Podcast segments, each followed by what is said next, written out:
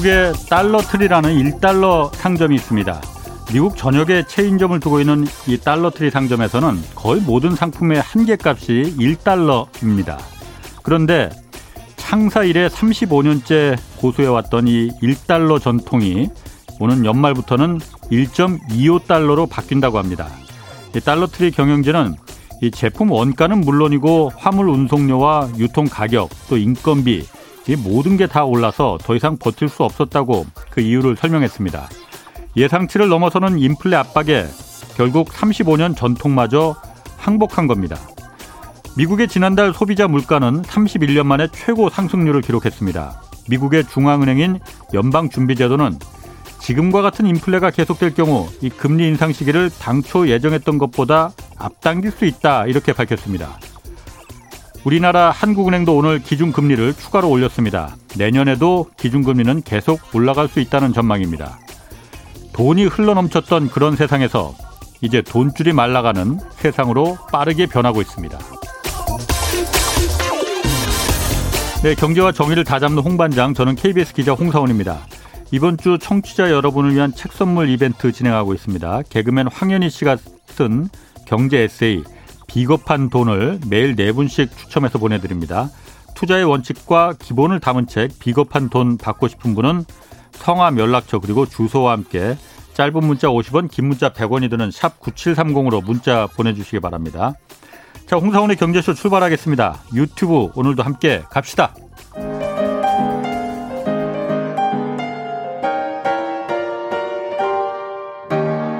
대한민국 최고의 경제 전문가와 함께합니다. 믿을 만한 정보만 쉽고 정확하게 전해드립니다. 홍사운의 경제쇼. 네. 오늘 먼저 코로나19 예방 백신 추가 접종 조기 시행 안내부터 전해드리겠습니다. 추가 접종 조기 시행 대상자는 다음과 같습니다. 기본 접종 완료 2개월 경과된 면역 저하자, 얀센 백신 접종자, 기본 접종 4개월 경과된 60세 이상, 요양병원 및 감염 취약시설 대상자, 의료기관 종사자 또 기저질환자, 기본 접종 5개월 경과된 50대 연령층 우선 접종 직업군으로 경찰, 소방 등입니다. 어, 추가 접종 기한이 이미 경과된 분은 예약 없이 SNS 및 의료기관 예비 명단을 활용해서 자녀 백신으로 접종 가능합니다. 자, 본 방송 시작하겠습니다. 자, 전 세계적으로 지금 인플레이션 우려가 제가 오프닝에서도 잠깐 말했듯이 너무 높아지고 있습니다. 물가가 이거 너무 빨리 오르다 보니까 지금 실질 금리는 이미 마이너스 상태라고 하는데 인플레이션을 이렇게 해지할 수 있는 그러니까 대비할 수 있는 자산이 뭔지 오늘 좀 자세히 알아보겠습니다. 김영익 서강대 경제대학원 교수 나오셨습니다. 안녕하세요. 예, 안녕하십니까. 예. 아, 인플레이션이 인플레이션이니까 물가가 계속 오르는 거잖아요. 네. 그러니까 예상보다도 그냥 좀 뭐 체감될 수 있을 정도로 예. 지금 어느 정도 오르길래 이렇게 뭐 미국에선 달러 트리까지도 그 전통을 계속 올렸대는데 어느 예. 정도입니까? 전 세계적으로 물가가 많이 오르고 네. 있는데요. 특히 미국이 많이 올랐어요. 예. 지난 10월 달에 미국의 소비자 물가가 전년 동월에 비해서 6.2% 올랐죠. 음. 이거는 뭐 31년 만에 최고치고요. 31년 만에? 예, 예. 아이고, 그럼 한 1900년대 그때 1980년 대 예, 예. 아, 이후 80년에 예. 그 1차, 2차 오일 쇼크로 미국 물가 그때 한 14%까지 올랐거든요. 예, 예. 예, 그리고 가감하게 긴축하면서 물가가 잡혔는데요. 예. 그래서 31년 만에 최고치 기록했고요. 예, 예. 뭐 우리나라는 미국 정도 아니지만 우리나라도 물가가 많이 오르고 있죠. 예, 예. 우리도 지난 10월 달에 전년 동월 대비 3.2% 음. 상승했습니다. 우리도 거의 그 10년 만에 예. 예, 최고치를 기록한 겁니다. 예, 예. 그러면은 물가가 지금 이렇게 오르는 이유 뭐 누구는 그러니까 지금 공급 부족, 원자재 부족, 뭐 석유도 오르고 예. 그러니까 그래서 이제 물가가 오르는 거 아니냐. 예. 뭐 그렇게도 진단하고 예. 누구는 또 그냥 미국에 가보면 요즘 그렇다고도 해요. 그러니까 서로 너도 나도 사재기 하느라고 예. 마트에 물건이 매대 물건이 없을 정도라고 뭐 얘기도 하고 그럼 수요가 그만큼 많다는 얘기도 되고 예. 모르는 이유가 뭡니까 이렇게? 두 가지 다인 것 같습니다. 아, 다예요? 예. 우선 저 수요 측면에서 예. 미국 정부가 돈을 엄청 많이 썼거든요. 예. 예. 그러다 보니까 경기가 많이 회복되고 있어요. 예. 예 그래서 미국의 성장 능력이라는 게 있는데요. 예. 지금 실제 성장 능력, 실제 GDP가 거기에 접근해 버리고 있거든요.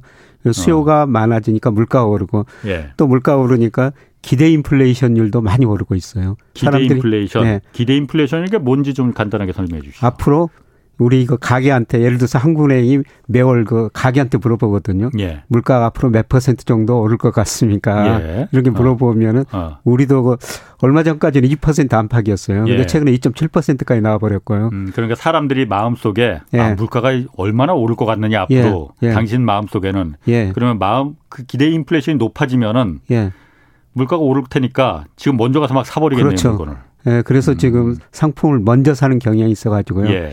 예 수요 측면에서 물가 상승 요인이고요. 예. 예, 그다음에 공급 측면에서 유가 같은 게 원자재 가격이 정말 많이 올랐습니까? 예. 그래서 미국 같은 데는 유가가 오르면 그 다음 달에 소비자 물가가 올라 버립니다.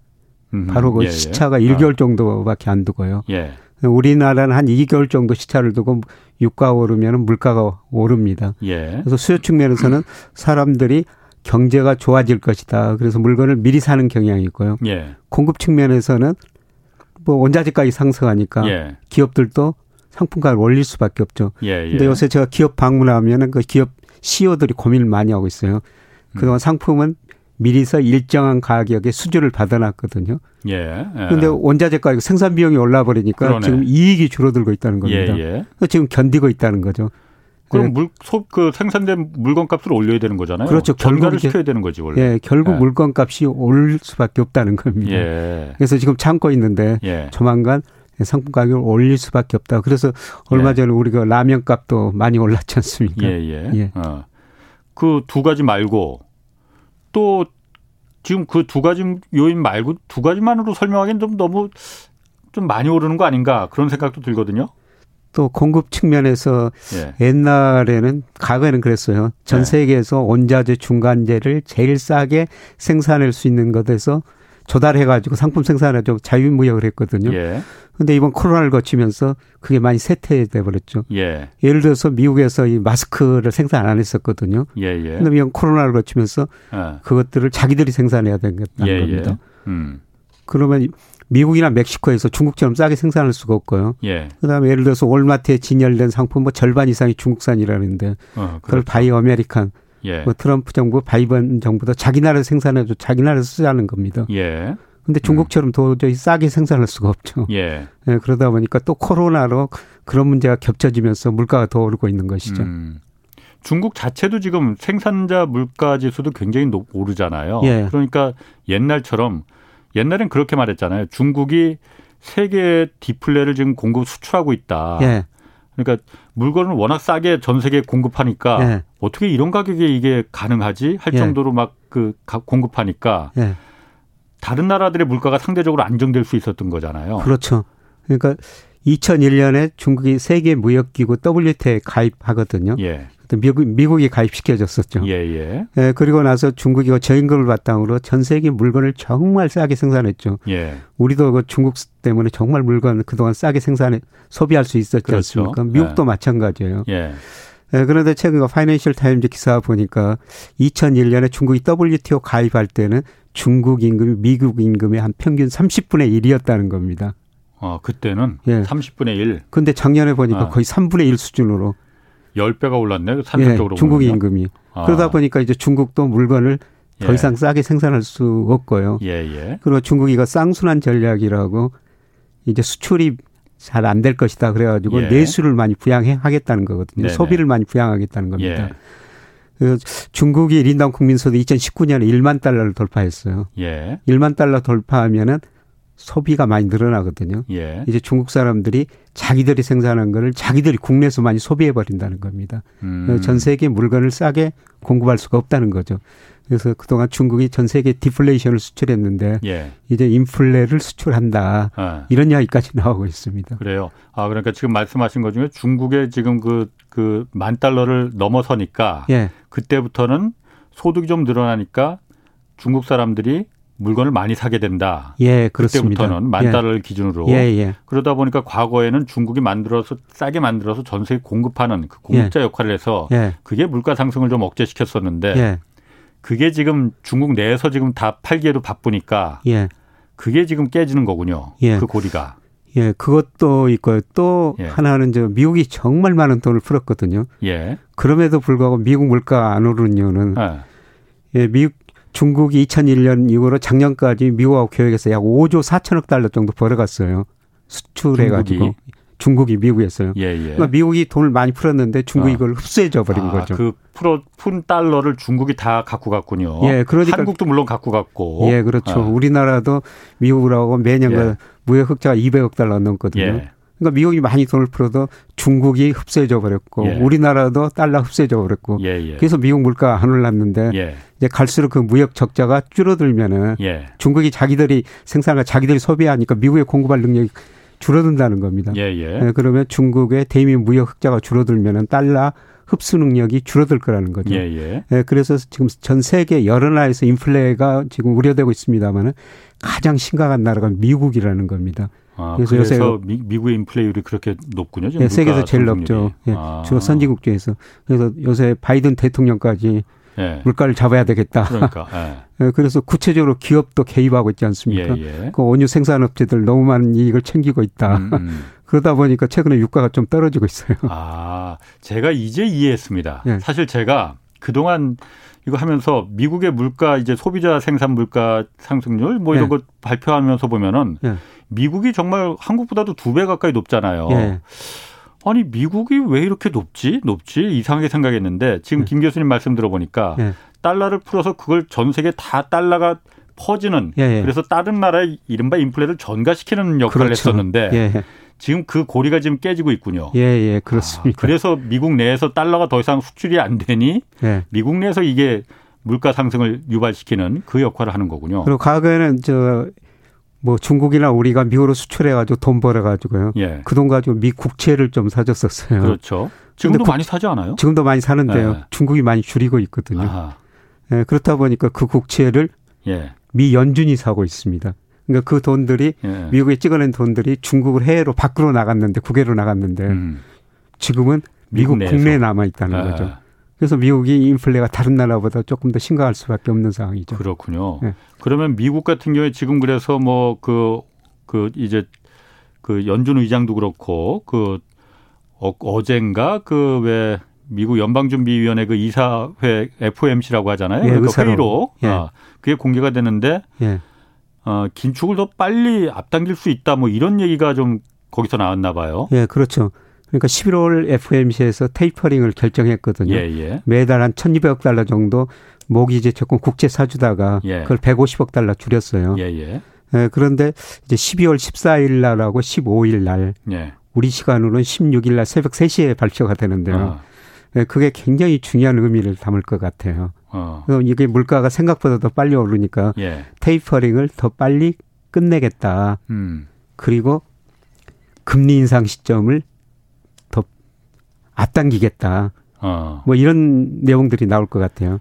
그래서 9월 FMC하고 12월 FMC에서 거기 보면은 미국 경제 성장률, 뭐 실업률, 물가 몇 퍼센트 이렇게 예상을 해놓거든요. 예.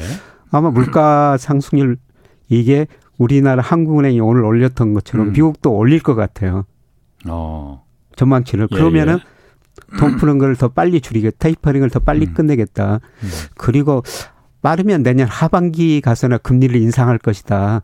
이런 음. 전망이 지배적이었거든요. 그렇죠. 예. 그런데 이 물가 때문에 예. 그게 내년 상반기로 앞당겨질 수도 있다는 거죠. 상반기. 예.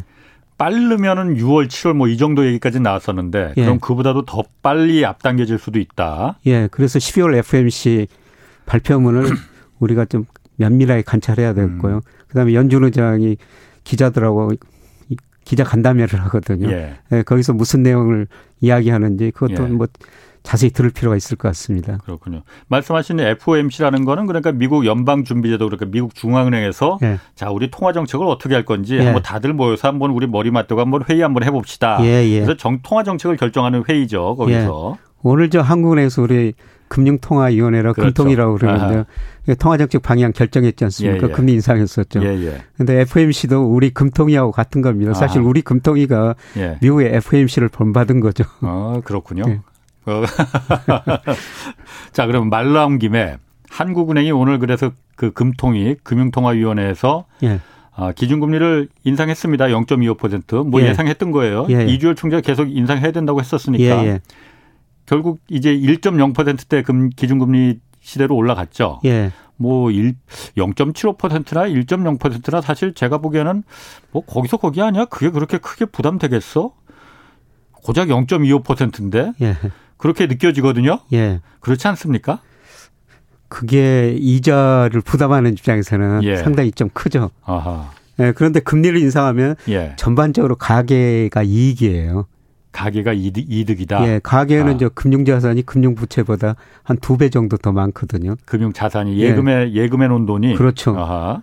예. 그러니까 가계 전체적으로 이자가 오르니까 예, 예. 이자 소득이 늘어나죠. 예, 예. 예, 그런데 문제는 금융에서 돈을 많이 빌려 쓴 예. 개인이나 자영업자 예. 예, 이 사람들은 그 상당히 좀 불리합니다. 어. 예, 그래서 한국은행이 0.25% 금리를 인상했을 때 예. 예. 작년에 우리나라 돈 빌린 사람들 차주라고 좀 그런 용어를 쓴대요. 예, 작년에 이자를 271만 원 부담했다는 겁니다. 1년에? 1년에. 아하, 예. 돈 빌린 사람은 개인이요. 예. 예. 그런데 이번에 8월 달에 인상했고 이번 달에 또 인상했지 않습니까? 0.5% 포인트 어. 인상하다 보니까 이자 부담이 271만 원에서 301만 원으로 한 30만 원 정도 올랐네. 예. 예 이 정도 오른다는 겁니다. 그래서 음. 이자가 금리가 오르면 전반적으로 가계는 금융자산이 부채보다 많으니까 전반적으로 이익인데 예. 금융회사에서 돈을 빌려 쓴 사람들은 좀 어렵고요. 예. 그리고 더욱 어려운 거는 자영업자들이죠. 맞습니다. 우리가 예. 자영업자가 전체 취업자의 한 20% 550만 명 정도 되는데요. 예. 이분들은 뭐 코로나 때문에 굉장히 어렵지 않습니까? 예. 이분들도 그 부채가 금융 부채가 800 832조나 돼요.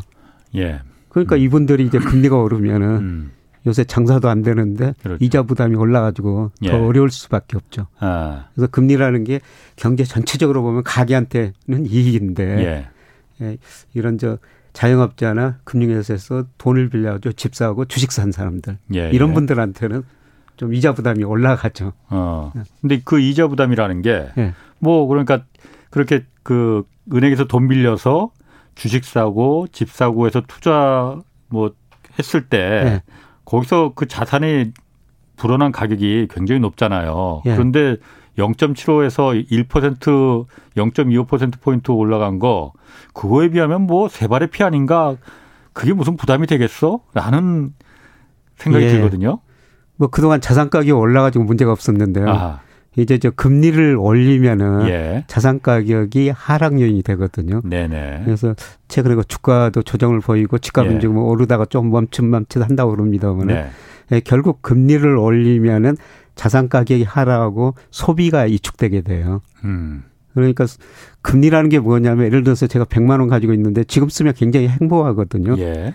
예 근데 금리가 올라 버리면은 제가 현재의 소비를 줄이고 미래 소비를 위해서 저축을 하게 되죠.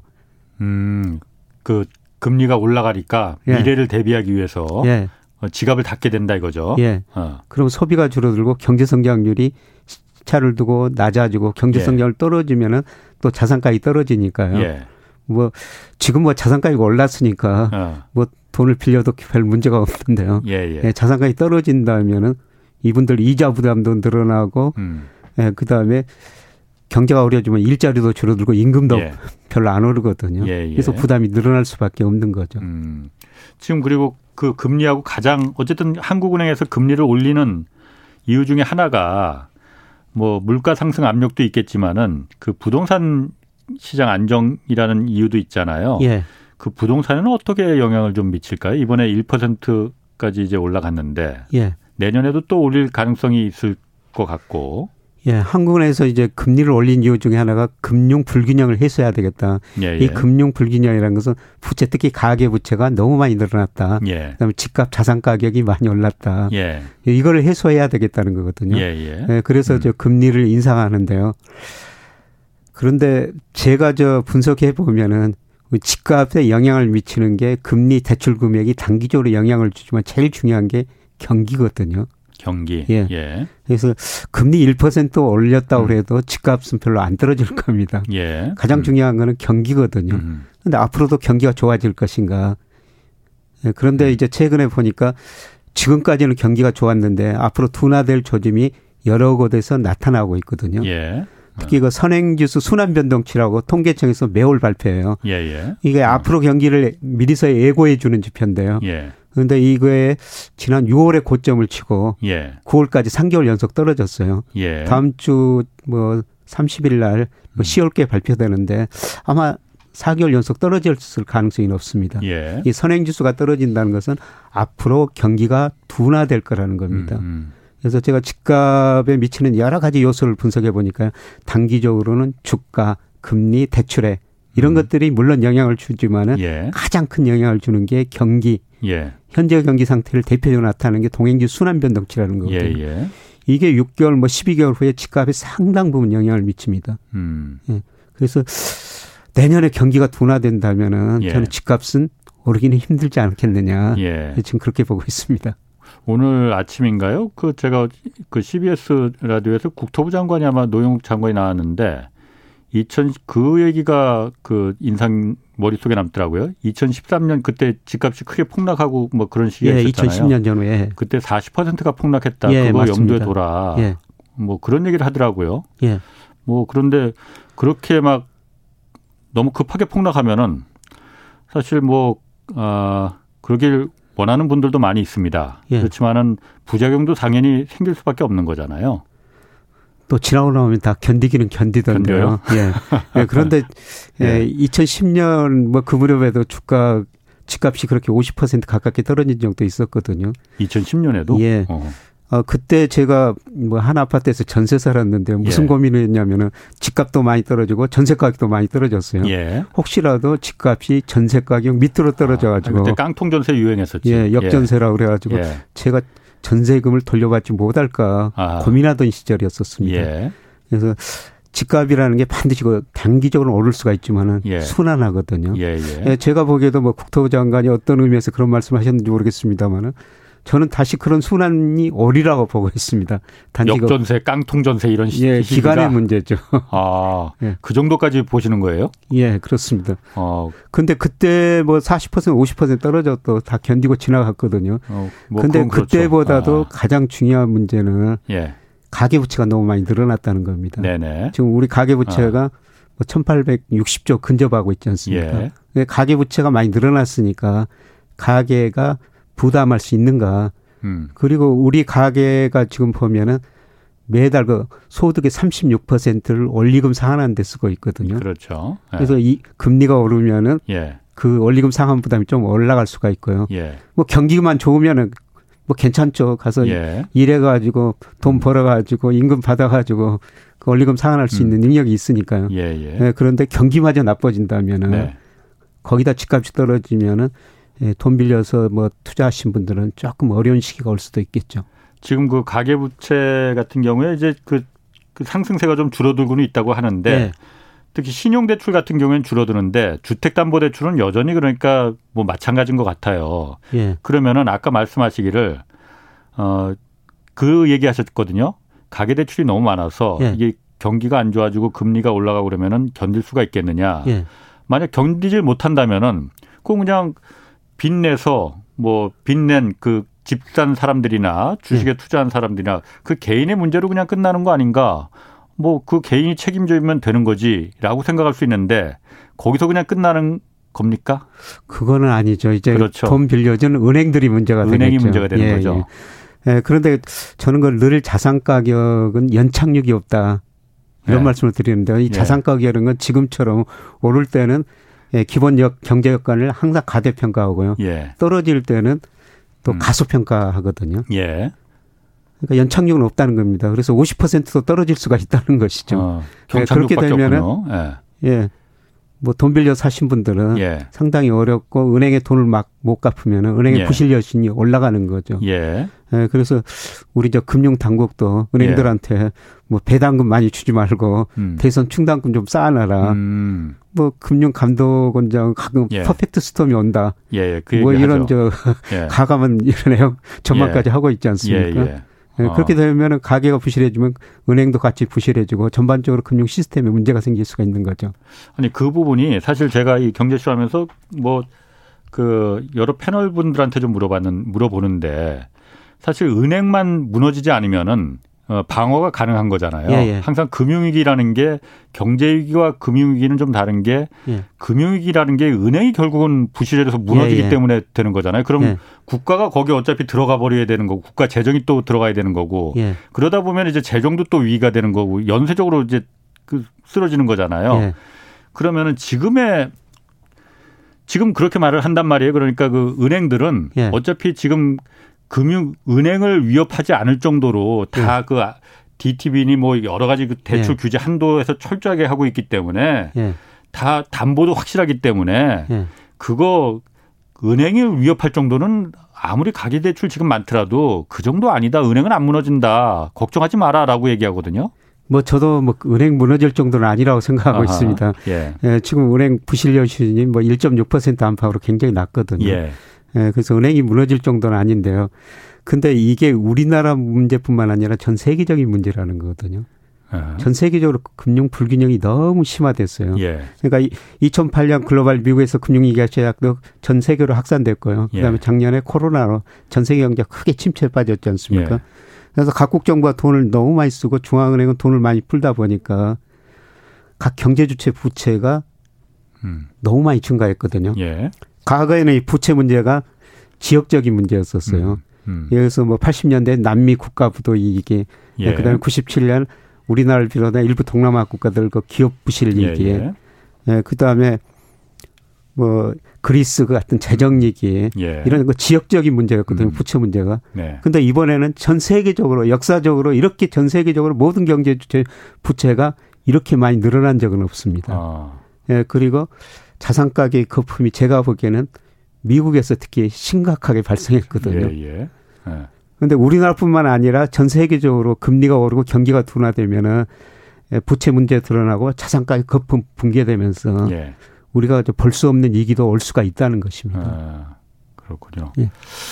제가 지금 뭐 그 아까 금리 얘기하다가 지금 여기까지 왔는데 금리 얘기로 다시 돌아와서 자 요즘 보면은 그 실질 금리가 예. 마이너스라고 해요. 그러니까 예. 물가가 워낙 빨리 올라가니까 지금 그렇죠. 실질 금리는 마이너스가 된다는 거죠. 예. 예. 좀 설명 좀 해주세요. 그러니까 피셔 효과라고 이제 경제학 교과서에 그런 단어가 있는데요. 예, 예. 물가 오르면은 예. 금리도 올라야 된다는 거죠. 예. 그런데 아. 최근에 물가는 오르는데 금리도 아. 물론 오르는데 물가 상승 속도를 못 따라가고 있습니다. 예. 예. 예. 그래서 예를 들어서 지금 우리 소비자 물가 3.2% 지난 10월에 올랐는데요. 예. 은행의 금리는 1%죠. 예. 그러니까 실질 금리가 마이너스 2.2%. 예. 그다음에 정부에서 발행하는 국채 수익률도 10년짜리 2.4%예요. 예. 그러니까 지금은 뭐, 뭐 어떤 금융 상품 사더라도 채권을 음. 사더라도 은행에다 돈을 맡겨놔도 실질 금융사사는 감소하고 있는 시대라는 겁니다. 음, 그래요? 그러면은 그러면은 돈 있는 돈 그냥 빨리빨리 써야 되는 거네요. 그러면은 뭐 쓸 수도 있고요. 또 다른 금융자산 인플레를 네. 해지할 수 있는 금융자산을 찾아야 되겠죠. 어, 예. 인플레를 해지할 수 있는 금융자산 예. 뭐가 있습니까? 일단 금. 네. 그 금도 될수 아, 있고 전통적으로 주식도 될 수 있고 예. 예. 부동산도 될 수가 있습니다. 예. 예, 그래서 한 지난 20년, 2000년 이후로 쭉그 조사해 보니까 미국 같은 데는 미국 소비자 물가가 올 평균 한 2.2% 정도 올랐어요. 예.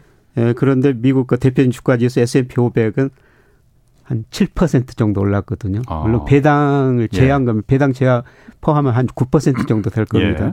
예. 예 그리고 미국 주택 가격 20대 도시는 한 4.6%, 금이 10% 올랐어요. 어, 월 평균. 제일 높네. 그러면. 예, 예 그렇습니다. 예, 그래서 요새 예. 뭐 신문에 보면은 강남 분들이 금을 사고 있다. 어, 아, 예, 그것도 인플레 해지 수단이다. 예. 이런 이야기죠. 예. 그다음에 우리나라도 물가가 지난 거 20년 동안 2.3% 올랐는데요. 우리나라 코스피는 9.1%. 예. 그다음에 아파트 가격 KB 국민은행에서 쭉 그 발표를 하는데 예. 전도시가 5.4%입니다. 그러니까 집이나 음. 주식이 장기적으로 보면 인플레를 해지하고 훨씬 남았다는 것입니다. 예. 음. 네, 그래서 인플레가 오면 우리가 주식도 사고 음. 집도 사고 부동산 투자를 해야 된다는 거죠. 예. 예. 인플레가 오면은 예. 오히려 예. 어 그러면은 그 인플레이션율과 그, 그 각종 의 자산 가격 그 상승률 예. 아까 말씀하신 대로 뭐 부동산이든 주식이든 그 상승률이 아까 말씀하신 대로 그러면은 어, 자산 가격 상승률이 더 낮다는 얘기죠, 그러니까. 자산 가격 상승률이 소비자 물가 상승률보다는 더 높았더라. 소비자 물가 상승률보다는 예, 더 예. 높더라. 예, 그래서 어. 그냥 장기적으로 보면은 예. 인플레 시대가 오든 안 오든 예. 우리가 주식도 사고 예. 예. 집도 가지고 있어야 된다. 음. 예, 그런 의미인데요. 그런데 문제는 지금 당장 예. 주식 사고 부동산 사야 되느냐. 예, 예, 예. 제가 말씀드리고 싶으면 그거는 아니라는 거죠. 어. 모든 자산 가격이 순환이라는 게 있거든요. 예, 예. 예를 들어서 주가가 물가 상승률에 한 1년 정도 선행해서 움직여요. 1년 정도? 예, 주가가 미리서 오른다는 거죠. 예. 예. 그래서 주가가 모든 경제 변수에 선행하거든요. 예. 그래서 주가가 오르면은 경기가 회복되죠. 예. 예. 그래서 그렇죠. 예. 예. 경기가 회복되면은 또 소비가 늘어나고 고용률 예, 늘어나고 그다음에 집값이 오르고 예. 주가가 오르면은 또 부의 효과로 그러죠. 제가 부자가 된 것처럼 예. 또 소비를 늘리거든요. 예. 소비를 늘리면은 시차를 두고 물가가 오릅니다. 그렇겠죠. 예, 어. 물가가 오르면은 시장 금리가 아까 피시의 효과라고 그랬습니다만 예. 시장 금리가 올라요. 예. 그다음에 미, 물가 오르면은 한국은행이 중앙은행이 가장 중요한 목표가 물가 어. 안정이거든요. 금리를 인상해 버립니다. 어, 어. 금리를 인상하면 시차를 두고 어, 주가가 떨어지고 예. 경기가 둔화가 되죠. 예. 예. 그래서 이런 순환 사이클에서 지금 어떤 국면인가 예. 그거를 판단하고 주식 비중, 채권 비중 뭐 이런 걸 조절해야 음. 된다는 음. 것이죠. 음. 현재는 그럼 지금 어떤 상태예요, 그러면은? 지금 경기 정점 무렵에 있는 상황입니다. 예. 그래서 주가 오르고 경기 회복되고 물가가 오르니까 시장 금리 오르고 중앙은행이 금리를 인상하는 단계거든요. 예. 이게 경기 정점 무렵에 나타나는 현상이에요. 예. 예. 그러면은 이제 시차를 두고 금리를 올리면은 자산 가격 떨어지고 경기가 나빠지는 국면입니다. 어. 경기가 나빠지면은 자산 가격 주가가 한 단계 더 떨어지죠. 예. 그래서 장기적으로 보면은 제가 그 이런 주가가 뭐 소비자 물가보다 더 올랐으니까 예. 뭐 주식 투자 해야 된다 그러는데 예. 지금 경기 국면으로 보면은 예. 경기가 거의 정점 무렵에 있으니까 예. 예, 지금은 예, 주가는 떨어지고 시차를 두고 앞으로 경기가 나빠지는 국면이라는 겁니다. 경기가 나빠지면 주가는 음. 또한 단계 떨어지죠. 음. 예, 그러면 지금 뭘로 경기를 판단해야 되느냐. 예, 그러니까. 이게 예. 그게 가장 중요한 문제거든요. 예. 지금 사실 예. 우리나라 경기로만 보면은 수출도 역대 최고 기록 계속 경신하고 예. 그렇게 나빠지는 것처럼 보이지 않는데 지금 수출 증가세는 이제 좀 둔화되고 있습니다. 어, 증가세는 좀 둔화되고 예. 있군요 지금. 그래서 근데 정점에서 지금 그 내리 내리막길로 가기 직전이군요 그럼. 예. 요새 저 우리나라 투자자들이 아니 미국 주가는 오르는데 왜 우리 주가는 그렇지. 못 오르냐. 예, 예, 예. 예, 그거는 경제 성장 구조에 있어요. 예. 우리 GDP에서 소비가 차지하는 비중이 46%고요. 수출이 예. 43, 44% 정도 됩니다. 예, 예. 미국은 소비가 차지하는 비중이 70%고 그렇겠죠. 수출은 12%밖에 안 돼요. 예. 예. 근데 우리나라는 수출이 많으니까 예. 수출이 경제 성장에 아주 중요한 영향을 미치죠. 예. 예 그런데 그동안 사람들이 그 집에 있으면서 예. 내구재는 많이 사버렸거든요. 예. 집에 있으면서 가전제품 바꿨죠. 노트북 바꿨죠. 음. 일부 사람들은 자동차를 많이 사버렸어요. 예. 그러니까 미국 그 소비 패턴 보니까 예. 그 내구재 소비가 지난 4월이 정점이었고요. 예. 지금도 좀 늘어나고 있습니다만 예. 월별 소비 금액이 10월 것 봐도 어제 저녁 발표됐습니다만 4월보다는 낮아요. 예. 어. 그래서 우리가 미국으로 가전제품 뭐 자동차 이런 거 많이 수출하는데요. 음. 미국 사람들이 이게 덜 쓴다는 것이죠. 아 이제. 예. 음. 그리고 미국 사람들이 여기서 소비하는 건 좀 코로나가 진정돼 이드 코로나로 간다고 그래가지고 예. 그동안 저 옷도 사고 신발도 샀는데요. 이제 서비스 소비를 늘리고 있습니다. 음. 근데 미국은 서비스 소비가 소비 중에서 한 65% 정도를 차지하고 있거든요. 예. 예. 서비스 소비가 늘어나니까 미국 GDP 중에서 소비가 70%인데 예. 미국 경제는 상대적으로 우리보다 나을 것이다. 아, 아, 기업 수익도 그렇죠. 괜찮을 것이다. 예, 예. 예, 그런데 우리나라는 내구재를 많이 수출하는데 음. 지금 수출이 좋다고 말씀해 지금까지는 좋습니다. 예. 예. 그런데 수출 증가세가 여러 군데서 좀 둔화되는 조짐이 나타나고 있거든요. 예. 그래서 우리나라 뭐 삼성전자, LG전자, 현대차 올해 영업이익 엄청나고 있어요. 예. 이렇게 이익은 많이 내는데 왜 주가가 못 오르느냐. 음. 내년에 안 좋을 거라는 거죠. 내구재를 이미 많이 그렇죠. 사버렸으니까 세계 예. 사람들이. 아. 예. 아, 제조업 국가들이 그래서 전망이 안 좋게 생각 그 저그 그, 분석이 나오는 게 그런 이유 때문이라 이거죠. 예, 그렇습니다. 주로 그러니까 서비스를 위주로 하는 국가들이 전망이 좋고. 예. 그래서 요새 미국 주가 사상 최고치, 뭐 유럽, 독일, 그렇죠. 프랑스 이런 나라 주가도 사상 최고치 경신하고 있거든요. 예, 예. 이런 나라들은 예. 서비스 소비가 전체적으로 예. 소비 중에서 비중이 높은 나라들입니다. 예. 예. 그 1474님이 이거 한번 좀 물어봐 달라고 했는데, 어, 이 김영익 교수님이 이 질문에 그 답변하는 게 적절할지 모르겠지만은 하여튼 여기 지방인데요. 전 처음으로 아파트 분양을 받으려고 하는데 지금은 그럼 청약을 하지 않는 게 좋을까요? 하고 물어보셨거든요. 근데 제가 살아보니까 집, 예. 뭐 집은 사는 곳이거든요. 예. 그냥 살 집은 원리금 상환 부담 능력만 있으면 언제든지 저 집은 하나는 있어야 된다고 생각되는데요. 예. 근데 혹시라도 투자 목적이라면은 예. 예, 저는 앞으로 거의 집값이 정점에 와 있다고 생각하고 있거든요. 예. 뭐 내년부터 떨어져가지고 한 번 떨어지면 이게 4, 5년 가요. 예. 오랫동안 아. 좀 돈을 빌려서 집을 사신 분들은 고생을 하셔야 될 것 같습니다. 아. 이런 의미에서 예. 투자 목적이라면은 예. 지금 뭐 집을 사시는 거는 예. 조금 저는 바람직하지 않다 이렇게 생각하고 있습니다. 이분은 뭐 처음으로 아파트 분양을 받으려고 한다는 거 보니까는 뭐 이게 투자 목적은 아닌 투자 목적은 아니면요. 어, 실수요 예. 하시는 것 같고. 근데 대신 뭐 원리금 상환 능력이 네. 있는가 그걸 좀 계산하셔야 되고요. 음. 뭐 그것만 있다면은 예. 뭐 집은 한 채는 있어야 되거든요. 음, 그렇군요. 제가 그리고 또 하나 예. 요즘 그 환율 있지 않습니까? 예. 환율이 지금 그 1,200원 가까이 지금 그 막 뛰더라고요. 예, 예. 지금 1,190원 가까이 예, 오늘 뭐 가까 갔던데 어 달러 가치가 굉장히 지금 강해지는 거잖아요. 예, 그렇죠. 그게 미국의 금 미국이 이제 아 금리 올릴 것 같으니까 예. 돈이 이제 미국으로 몰릴 것 같으니까 예. 그래서 이렇게 달러 가치가 강해지는 것 같기는 해요. 예. 그런데 지금 그 환율이 막 이렇게 달러 가치가 이렇게 급박하게 강해지는 게 어, 조금 문, 그 우리한테 좋지 않은 상황입니까? 좋은 상황입니까? 금융시장에는 별로 좋은 상황은 아니죠. 예, 예. 그러니까 돈이라는 게 눈이 있어가지고 수익률 높은 데로 이동한다고 그러거든요. 그렇죠. 예. 어, 미국이 금리를 인상한다고 그러니까 예. 예. 미국 금리가 다른 나라보다 금리보다 올라갈 것이다. 그럼 미국으로 돈이 지금 몰려들 것이다. 예. 예. 그래서 달러 가치가 오르고 달러가 빠져나가니까 이머징 예. 마켓 주가는 별로 안 좋거든요. 예, 예. 그래서 음. 선진국 주가는 괜찮은데 네. 뭐 우리나라 뭐 대만 이런 이머징 마켓 주가는 별로 안 좋아요. 예, 예. 앞으로 미국이 금리를 인상하고 예, 달러 가치가 강세로 갈 것이다. 예. 그래서 금융시장에는 별로 안 좋고요. 예. 근데 우리 수출 입장에서 보면은 음. 뭐 환율이 오르면 오를수록 우리 수출 경쟁력은 어. 올라가는 거죠. 예, 예. 예, 그런데 문제는 이 달러 가치가 언제까지 강세로 갈 것인가. 예. 저는 뭐 달러 강세는 일시적이라고 보고 있습니다. 예. 음. 미국 그 대내 불균형이 워낙 심화됐거든요. 예.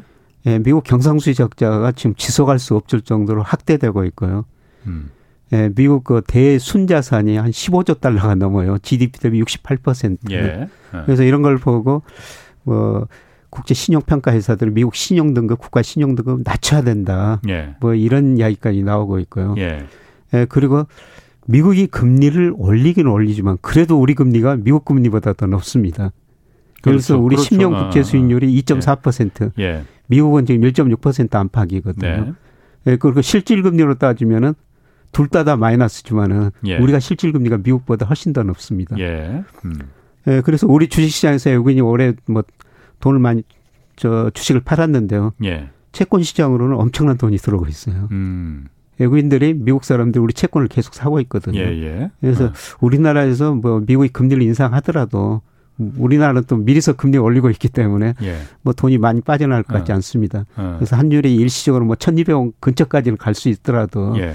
저는 뭐 중기적으로는 환율이 다시 그 1150원, 뭐 예. 1100원 시간의 문제 다시 그리 떨어지리라고 보고 있습니다. 어. 그런데 이렇게 분석하는 분들도 좀 있더라고요. 네. 그 미국이 그 달러 가치를 계속 높이는 게 아, 높이는 걸 지금 그 일종의 그 방치하다시피 뭐 방치라는 말은 좀 적절하지 않은 것 같고 네. 놔두는 게 네. 어쨌든 달러 가치가 계속 높아지면은 네. 수입해서 들어오는 물건 값들은 좀 싸지잖아요. 예. 그러면은 상대적으로 인플레 미국식 물가 상승 예. 때문에 고민인데 예. 그걸 좀 이렇게 상쇄할 수 있지 않겠느냐. 그래서 환율로다가 인플레를 일종의 해지하는 거 아니냐. 그 수단으로 그런 분석은 어떻게 보십니까? 미국 물가가 오르니까 맞습니다. 아. 달러 가치가 오르면은 예. 미국이 수입을 상대적으로 싸게 해가지고 물가 안정에 기여를 하거든요. 예. 이런 측면에서 보면은 단기적으로 달러 가치가 오를 수가 있는데 예. 예, 그런데 미 달러 가치는 거는 장기적으로 미국 경제가 세계에서 차지하는 비중이 얼마나 되느냐 음. 이거하고 거의 같은 방향으로 움직이거든요. 예.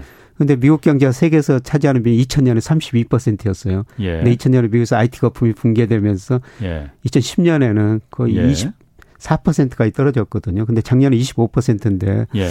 IMF가 최근 전망해 놨는데 2026년까지 예. 미국 비중이 더 줄어들 거라는 겁니다.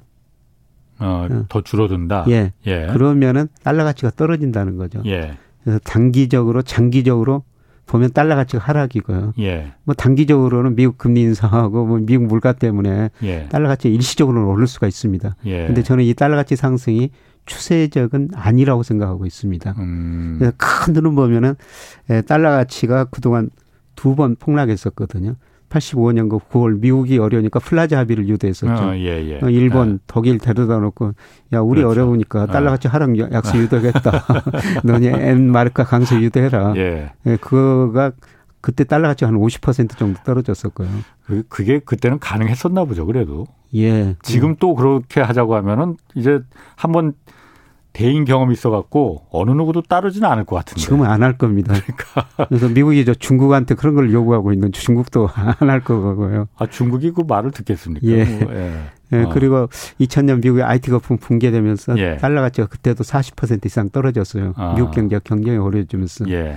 그런데 지금은 미국 경제 좋은데. 예. 예, 미국 경제 부채가 너무 많고요. 대내 부채가 너무 많거든요. 예. 미국 정부 부채가 GDP 대비 130%가 넘었었고요. 예.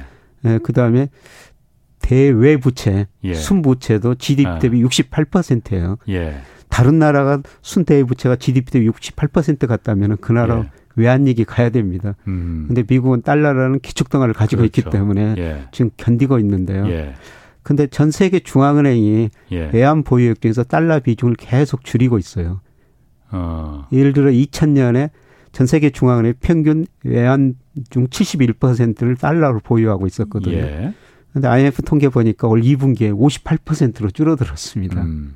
그러니까 장기적으로 보면은 이 달러라는 통화에 비해서 예. 별로 신뢰가 과거보다 덜 간다는 것이죠. 아, 그래서 그러면 비축 비용을 줄이고 있는 거예요? 예, 달러 비중을 계속 줄이고 있습니다. 아. 예. 달러가 저게 영, 영원 무, 무궁하게, 무진하게 계속 이렇게 지금의 위상을 갖고 있지는 않을 거다. 예, 그렇습니다. 예, 그래서 뭐 금값도 오르고 예. 특히 그 비트코인 같은 거. 예. 사실 비트코인이 등장한 게 2008년 미국 글로벌 금융위기 들었거든요. 그렇죠. 예. 더 이상 미국 경제, 예. 미국 달러를 과거처럼 못 믿겠다. 아, 아. 이런 의미에서 그런 여러 자산들이 등장해가지고 예. 또 가격이 폭등하고 있는 거죠. 어. 원래 그 뭐 그런 얘기도 해요. 그러니까 화폐라는 게전 예. 세계 이제 기축 통화 이른바 그게 예. 한 100년마다 이제 바뀌기 시작했는데 옛날 영국의 파운드화가 바뀌듯이 예. 달러로 바뀌듯이. 예. 근데 미국 같은 달러 같은 경우에는 어, 안 바뀌고 있지 않습니까? 예, 이게 그리고 앞으로도 바뀌겠느냐? 어, 미국이 어쨌든 그 가장 강대국이고 군사적으로도 강대국이고 예. 경제적으로도 강대국이고 미국을 위협할 수 있는 중국의 앞만 올라온다 하더라도 통화권까지 기축 통화까지 위협할 수 있는 그 정도의 위상은 되지 않을 것이다라는 거 아니에요? 예, 그거는 뭐 서서히 지금 진행되고 있죠. 아까 예. 중앙은행들이 71%에서 달러 비중 음. 58%까지 줄였다. 예. 예. 그리고 유로 비중 늘리고 최근에는 중국 비중, 위안 비중을 조금씩 아. 올리고 있거든요. 예. 그래서 달러가 어느 날 갑자기 뭐 기축 통화 지위를 잃을 음. 가능성은 낮는데요. 네. 서서히 서서히 예. 잘 안 보이게 잃어가고 있다는 겁니다. 아, 중앙은행들이 그렇게 줄이고 있는 거 보면. 어. 예, 예. 그러면 그 미국 그 사실 미국의 가장 핵심 이익은 달러인데 예. 가장 그리고 패권의 그 중심도 달러고 예. 그게 그렇게 어쨌든 그 전 세계에서 달러의 그 위상이 달러의 힘이 말씀하신 대로 조금씩 이렇게 좀 줄어들면은 예. 미국 정부가 그거 그냥 용인하는 겁니까 그냥? 용인 안 하려고는 할 텐데요. 예. 이게 거대한 흐름이라는 것은 누구도 어. 좀못 막고 있거든요. 예. 예, 그래서 그동안 영국이 어. 세계 패권 국가 누리다가 미국한테 물려줬지 않습니까? 예, 예. 예, 그런데 세계 GDP에서 지금 미국 비중은 한때 32%에서 예. 예, 지금 저 24% 안팎까지 줄어들었고요. 예. 예, 중국이 17%까지 좀 올라갔어요. 음. 예. 예, 그러니까 이런 거대한 흐름은 뭐 서서히 일어나는데 음. 그 당장 그 달러가 기축통화를 잃을 가능성이 낮는데 그 중요성은 서서히 줄어들고 있다는 예, 그런 의미로 받아주시면 될 것 같습니다. 음. 칠하나 사회님이 모르는 것이 많아서 문의드린다고 합니다. 지방 중소도시에서 지금 상황에서 이 토지를 토지를 구입하는 것이 좋을까요? 하고 물어보셨거든요. 좀 기다리면 가격이 내릴 것으로 보, 고 계신지요? 뭐 아까 말씀하신 거로 보면은 연착륙은 없다고 하셨어요. 예, 토지도 마찬가지일 거 아니에요? 어, 제가 부동산 전문가는 아닙니다. 어 부동산은 첫 번째, 두 번째, 세 번째도 위치다. 어허. 뭐 위치가 좋은 거는 차별화가 될 수가 있는데요. 예. 예, 그런데 아무리 위치가 좋더라도 이 하락 예. 국면에서는 예. 덜 떨어진다 뿐이지 같이 떨어지거든요. 그렇군요. 우리가 저 강남 아파트 안 떨어진다고 예. 그러는데요. 2010년부터는 예. 강남 아파트 하락률이 더 컸었습니다. 예, 맞습니다. 자 그러면은 그 마지막으로 투자에 좀 이런 상황에서 조언을 해준다면은 어떤 걸 좀 조언을 해주시고 계십니까? 예, 저는 투자라는 것은 수익률로 아. 리스크 적절한 조화라고 보고 있거든요. 예. 그러니까 자산가격이 쌀 때는 수익률을 추구해야 돼요. 근데 아. 모든 자산가격이 지금 비싼 국면에 있고요. 예. 앞으로 금리도 오르고 경기가 둔화될 거라는 겁니다. 예. 예, 그러면은 자산 가격이 떨어질 수가 있다는 거죠. 이럴 때는 리스크 관리를 잘해야 된다. 예. 리스크 관리라는 건 뭐냐면은 위험 자산 비중을 줄이고 예. 현금 자산을 좀 늘려야 된다는 겁니다. 예. 현금 자산이라는 게 은행 이자일 수도 있고요. 네. 은행 예금. 물론 실질 금리는 마이너스인데 예. 그 자산 샀다가 떨어지면 마이너스 폭이 더 커지거든요. 음, 음. 예, 네, 그리고 국채 같은 안전자산 예. 예. 좀 만기가 짧은 거 예. 반드시 순환하거든요. 음. 어, 저는 뭐 내년 하반기 혹은 2023년 상반기에 예. 정말 자산을 싸게 살 기회가 오리라고 보고 있습니다. 예. 그래서 지금 뭐 은행 예금 같은 거 가지고 있어 실질금리는 마이너스인데 어. 뭐 그런 위기가 오면은 모든 자산을 싸게 살 수가 있거든요. 그러니까 어. 제 주변에 그 부자들 많은데 두 가지예요. 예, 그런 위기 때 현금이 있었고요. 예. 그다음에 또 용기가 있습니다. 우리가 또 이기가 오고 자산가격이 많이 떨어지면 더 떨어질 것 같아 좀 못 사거든요. 용기가 있어야 된다. 용기가 있어야 됩니다. 어. 아니 그런데 아까 말씀하시기 내년 하반기에 예. 또는 내후년 상반기에 예. 자산 가격을 싸게 살 수 있는 그 기회? 예. 그게 그 궁금한 그혹 쏙 들어오는데 그 뭔지 좀 얘기 좀 해주세요. 왜 그러니까 그때 그렇게 싸게 살 기회가 오는 거예요? 예, 지금 전 세계적으로 앞서 말씀드린 부채가 어. 너무 많고, 예. 예, 그다음에 자산가의 거품이 발생했다는 것이죠. 예. 예, 그런데 그 두 가지 문제가 금리 인상 경기 둔화로 터질 것 같다는 겁니다. 그래서 예를 들어서 짐 노저스라는 사람이 우리 나이로 80세인데요. 예. 예. 그분이 이야기하는 게 자기 평생 보지못했던 예, 글로벌 경제 위기가 앞으로 1, 2년 내에 올 수가 있다. 예. 예. 그런 아. 얘기가 오면 자산 가격이 폭락하지. 아. 폭락했을 때 예. 우리가 싸게 살 수 있다. 예. 뭐 국내 자산뿐만 아니라 전세 해외 자산, 해외 예. 자산도 뭐 싸게 살 수가 있는 것이죠. 음, 국내 자산뿐만 아니고 예. 해외 자산까지도. 예. 그래서 지금은 어. 모든 자산 가격이 고평가된 영역에 있기 때문에 예. 예. 지금은 수익률보다는 좀 수익률은 뒷전으로 놔두고 예. 리스크 관리를 좀 하다 보면은 음. 예, 굉장히 싸게 살 기회가 올 거라는 겁니다. 아 그러니까 지금은 그러니까 함부로 뭐 돈 있다고 해서 그냥 어디 뭐 덜컥 사지 말고 예. 그냥 현금으로 실탄을 좀 준비하고 있다가 예, 내년 하반기에 기회를 노려라. 예예. 예, 예. 어. 근데 그 시기는 뭐 저도 정확히 모르는데요. 예. 예 그런데 제가 뭐 그동안 예측하면서 음. 뭐 위기는 몇 번 잘 맞췄었거든요. 아, 예. 예. 근데 어. 저는 그런 위기가 예. 앞으로 1년 내에 오리라고 보고 있습니다. 예. 예. 그랬을 때 그때를 적절한 기회로 활용하시면 될 것 같습니다. 어. 아까 뭐 짐 로저스가 잠깐 그 얘기했다고 하지만은 아, 아까도 잠깐 그 얘기는 하셨어요. 그러니까 지금까지는 어떤 경제 위기, 금융 위기가 그 지역별로 예. 나눠서 했는데 글로벌 전 지구가 다 같이 예. 다 같이 부실해졌거든요. 어, 그게 perfect storm이라고 말할 수도 있는 거예요, 그러면. 예, 그렇죠. 그게 금감원장 이야기하는 예. perfect storm. 예. 예, 그런 거죠. 전 세계가 전, 전 지구가 다. 예. 그 부채 문제, 자산가 거품 문제 이두 예. 가지가 문제가 터지면은 예. 그야말로 perfect storm이죠. 예. 예. 그럼 그거는 역사상 그러니까 한 번도 우리가 경험해 보지 못했던 거잖아요. 그렇죠. 이번에 그럼 처음 그 어, 경험해 보는 거예요? 예, 저는 그 가능성이 어. 상당히 있다고 지금 보고 있거든요. 그래요. 예. 아.